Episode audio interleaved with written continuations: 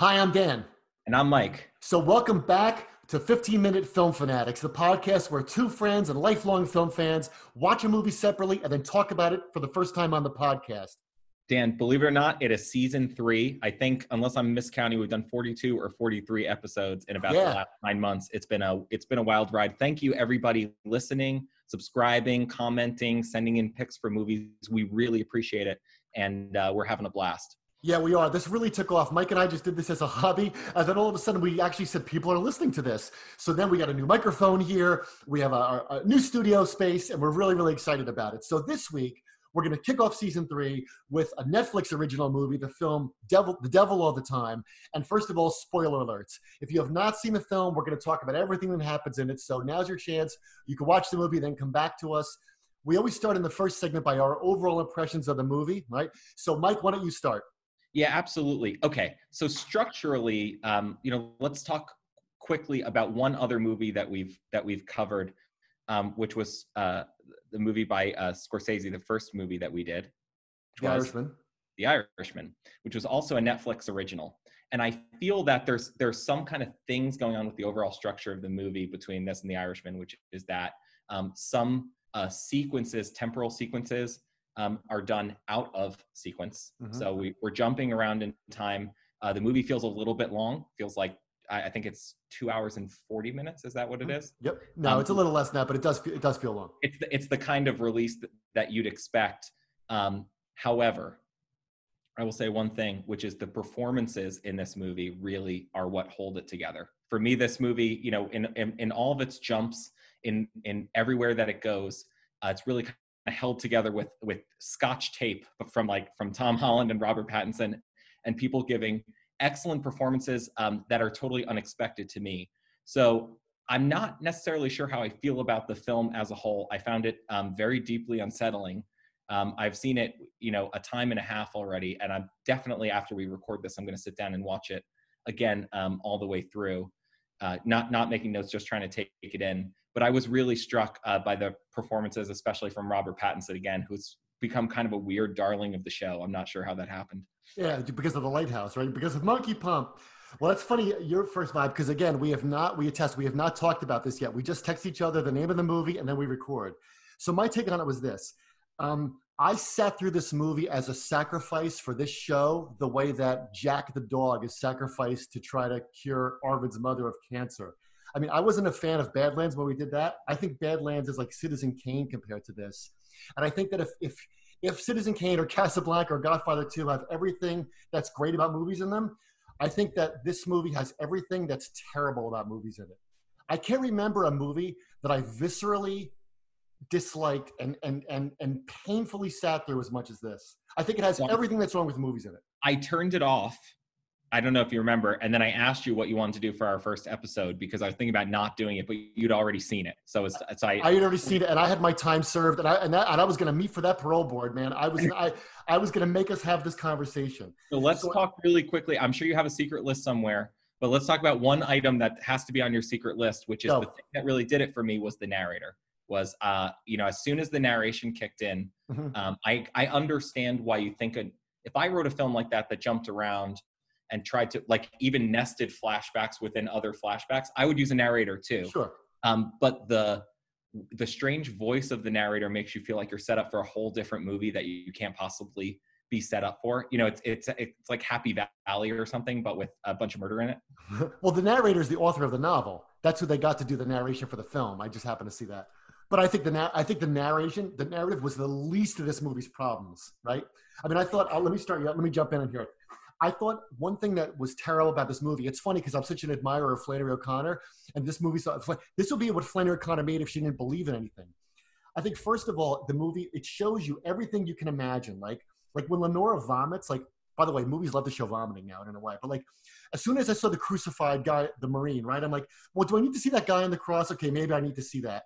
Or the spiders on his head, or you know, Lee getting um, serviced in the car. At Animal House, it's funny, but you don't have to get through the whole scene um, or the soldier, you know, the guy um, all cut up and naked, or Robert Pattinson when he's with the whore when you find out Tom Tom Holland's watching through the window. I mean, I thought that the movie was like this. If the theme of the movie is Arvin's father says, you know, there's lots of no good sons of bitches out there, right? and then Arvin says it later on, then the movie could be about how somebody like Arvin, who seems to have a conscience, like navigates through that world. But it's not. I think the movie is you see all the no good sons of bitches do no good sons of bitches things and then get killed. Yeah, so I have here are my two real if I had to narrow it down to two problems, these problems are tied for first for me. Okay. The first thing is uh, something that you alluded to, which is there's so many more ways to get away with scenes uh, being ominous without seeing w- what they are. Correct. Once you know, once you know um, that Lenore's mom disappears off into the woods, Right. you actually don't have to see what happens. Right. If you if you right, so if if every single time somebody did something terrible, you had to show it, yeah, you'd end up with a two and a half hour movie. That's exactly what happens. 90 minutes, as opposed to okay, they disappear into the woods, and then you jump cut to somebody in the in the back of a car Correct. who's looking all nervous and has to like yeah they they kill somebody and they disappeared but i can do screwdriver to the neck much better than you can do screwdriver to the neck and i'm doing it right here Uh-huh. um, so that, that's that's first and that's how you end up with a you know a two and a half hour movie and then my other problem is uh the sh- when the smoke clears like characters clear out of this novel you know like uh, flowers blowing away in the wind and then it's you know it's it's only arvin left with the sheriff there's no conflict there for me there's you know Yeah. I'm sorry. I thought it, I'm sure the director thought it was very cute that it was Spider-Man versus you know Bucky at the end of the movie. But I mean, uh, for uh, you know that that wore off very very quickly. Um, and you know, speaking of the sheriff, you know Sebastian Stan as him. You know, you know, you know, he says at one point in the movie, some people were born just so they could be buried. That's what he tells Arvin. When some people were born just so they could be buried, and I think that the movie takes that really seriously. Like like these characters are born, so to speak, just so we could watch them die. You know, it's like Private Gary when the, when they, they pick up that that soldier and they end up like taking him out there and it goes on forever and forever, right? Like he- the movie is like the photos that Roy and Sandy, the perverted couple, take. They take those. th- That's what the movie's like. Like they do what the movie does. Like who? Like who cares about the waitress and the photographer pervert murder spree? Like there- there's no stake in it. There's no investment. Like you don't care about Sandy and her brother, right? And by the way, listeners, the, I am not a prude. you know, um, like I think Reservoir Dogs is one of the great movies, certainly, certainly of my lifetime. You know, The Exorcist is terrifying. We did Silence of the Lambs, unbelievably great movie. But I think that the more you show the screwdriver in the neck or the crucified guy, like it takes you out of the movie because you're so reminded of how over the top it is. But this, there's no, there's no, the violence doesn't mean anything. It's just for the sake of violence. It's like the photos the perverts take. yeah I, and again there's no emotional weight um on that couple whatsoever you know the, it, the the implication is supposed to be for you i think that the wife is trying to is trying to quit or Yeah. you know she's been she's been Everyone's somehow trying to get out. you know manipulated into it but she doesn't really she doesn't really try that hard No, you know, she doesn't. she- at, at the penultimate moment she aims her gun at his head and you know presses it and it goes click and no- then nothing happens you know Right. and then she's and she's dead it's it's easy to to trash this movie obviously um which is what we're just kind of dunking on this movie right now but um there were some interesting set pieces that i that i thought were funny so Okay. um the second section of our podcast where we talk about key scenes or scenes that are indicative of the films as a whole and uh, if we can't find any let's just maybe talk about some great set pieces because there are some great set pieces in this film Fair enough. I'll see you there. We're going to pause here because we just want to tell you something. If you haven't heard about Anchor, it's the easiest way to make a podcast. So let me explain. The first point is it's free. Yeah. Second, they have all the tools that you need to create, record, and edit your podcast right on your phone or your laptop. Third, Anchor will distribute your podcast for you so you can hear it on Spotify, Apple Podcast, and many other places. You pick up sponsorships, you can make money from your podcast, and there's no minimum listenership. It's everything you need to make a podcast in one place. Always be closing, Mike. Always be closing. So download the free Anchor app or go to anchor.fm to get started. So, welcome back. This is segment two where we talk about a favorite line or a favorite moment that we think is indicative of the film as a whole. Mike, you mentioned in the first segment that you do have some some set pieces you enjoyed. Go. Yeah, I'm I'm a big fan of Bill Skarsgård. Um, so I think, for example, when he when he pulls up in the truck, you know, Mhm. with the kid in the car, Mhm. uh, it's it's a deeply satisfying moment. You know, there's that. You mean his Sonny Corleone moment? but yeah there's so many there's so many things that are supposed to be uh, twisted in this movie but the one thing that actually got me uh, more than anything else was the two guys in the woods um, talking about whether or not they should they should go back the other Right. way um, you know towards towards his house you know that that's a very unsettling moment now you know something terrible is going to happen to that lady um, you know from the moment she's from the moment she sets on screen you know Sure. you're almost glad it was cancer. You know, what I mean, given the given the options that this movie makes available. Um, but I also thought the preacher played by let me. Yeah, that's Dudley from the from the Harry Potter movies. Harry Melling. Is it really? Correct. Oh, yes. Um, okay, that was one moment that I thought was actually done was was fairly arresting. Um, and and yeah. even though it was over the top, I found I found it amusing in the middle. It was arresting because it was a bad imitation of Paul Dano when There Will Be Blood. You know what it was a bad imitation of, but um, but that that was a great scene, and I thought Robert Pattinson's uh, southern accent was charming. Okay, F- fair enough. Fair you enough. I, now now look, you you can only deliver the lines that you're given. You know what I mean? So absolutely, you know, absolutely. I thought I thought that he did really really good work with the lines that he was given, and Netflix pays a ton, so I don't blame him. Yeah. You know, those, I don't blame him. They, they, all did. They all did fine work with what they were given, but what they were given was was was was Trash. nothing. Yeah. You know, well, if I could do my moment here, I have what it, I have. Our our listeners know I like to make secret lists and spring them on Mike.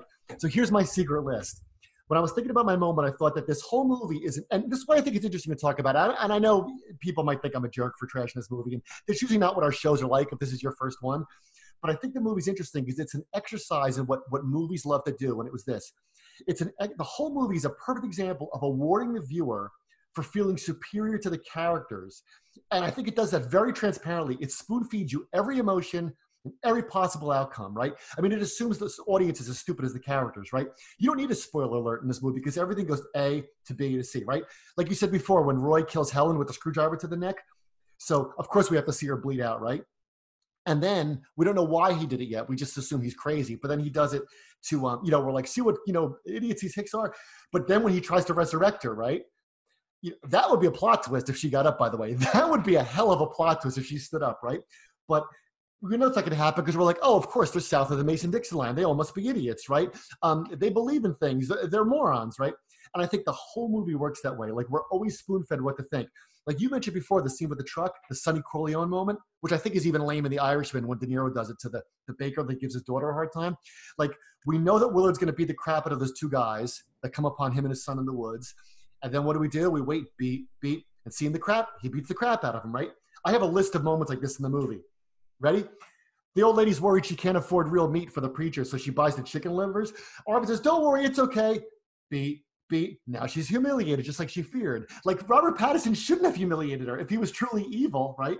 Um, then we watch Tom Holland beat the crap out of the guys who make fun of his sisters. We get, you know, the Sonny Corleone scene again. And then we're like, as if you didn't understand, it's a flashback to the way his father was. We actually get a flashback to the way his father was, right?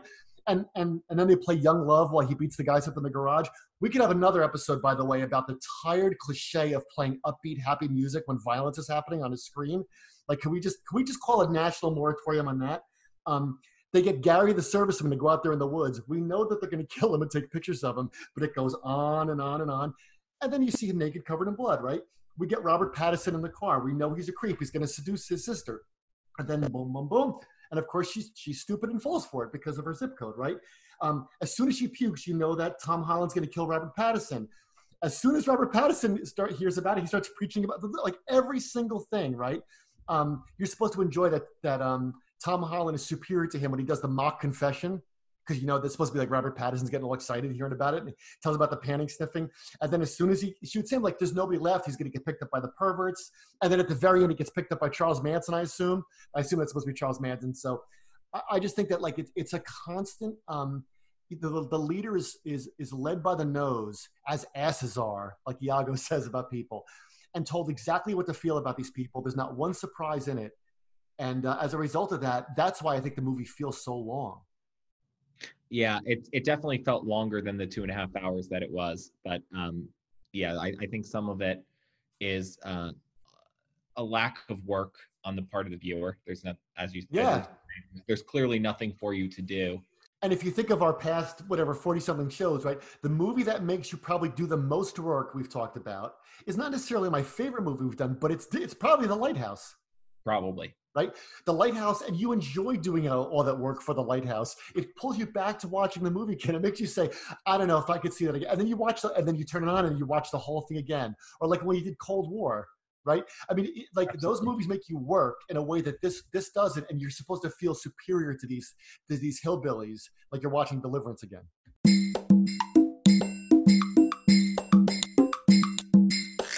Okay, welcome back. So, like I just said, in our in the third part of our podcast, we like to talk about our our overall feelings or takeaways. Um, sometimes we talk about the title. I don't think there's much to say about the title here. Dan, do you have anything? You know, your your overall takeaways. I think we pretty much get how you feel about it, and I and I agree.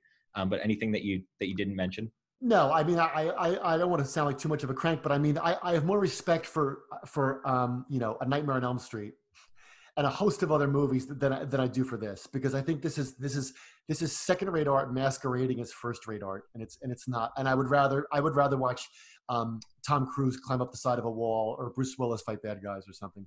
Yeah, but there's, so there's one thing that we gotta talk about real real quick because you know we we chose it because Netflix made it look really good. Correct. And and I trust two people in it, which are I trust Bill Skarsgård because he's terrifying, and um, I trust uh, Robert Pattinson. And I trusted so Sebastian you know, Stan too, who I think is good. Yeah, so exactly. So there's there's got to be something going on. I it, it feels like Netflix bought my trust a little bit. You know, yeah. so they, they said, okay, here's a movie with Tom Holland and Robert Pattinson. Sure. And like, I'm in, which is which is how it ended up getting suggested.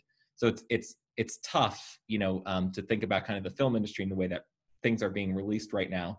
To think of a better way that it that it could have been done. In other words, I, I I'm with you on it that it's second rate but part of its masquerading on and first rate art has to a lot to do with the advertising or yeah, how absolutely. they get people to, to be in these movies. Absolutely and maybe maybe it should have been like a, a, a, a three part miniseries or a four part miniseries or something like that. Like it could have been like like a like a darker if possible version of twin peaks or something. But i think it was just it was it was served on a platter and I think that you can't you, you can't make a film where you feel. I mean, the only character you're not meant to feel superior to is Tom Holland, but only because he's like you're on. He's supposed to be on his side, and he's going to try to break away from the past. And the devil's out there all the time. The devil's after him all the time. So okay, you understand that, but I mean, um, you know, there was there was very very little to it. Well, two things, and then we'll go. One is, um, do bones really get that clean in in ten years? You know, yeah, I guess so. Yeah, back into the perfectly bleached bones that he just. Right. And uh, you know who's scarier than Bill Skarsgård? Who? Kyle MacLachlan. Speaking of which. Well, okay.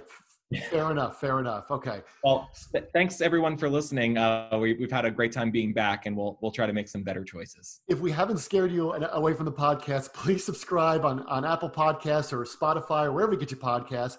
Leave us a review, um, and and you could also let us know through the reviews what movies you'd like us to do in the future. We got a lot of suggestions for season three, and and uh, we promise we're really lovable people, not these cranks we seem. All right, looking Bye-bye. forward to it. Thanks for listening. Thanks.